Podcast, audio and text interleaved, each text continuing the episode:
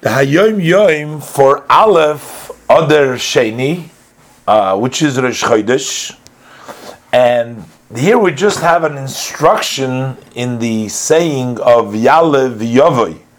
So when we say uh, Zochreinu Hashem Elekeinu, so then we say boy.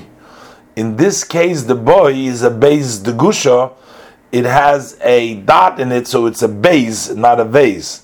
But then when we continue, when we say Ufogdeinu Voi Livracha, so the Fogdeinu Voi, that voice is a base refuya, that's a soft base, in other words, that's a vase, not a base. So it's Zochreinu Hashem Elekeinu Boi Letaiva, Ufogdeinu Voi Livracha.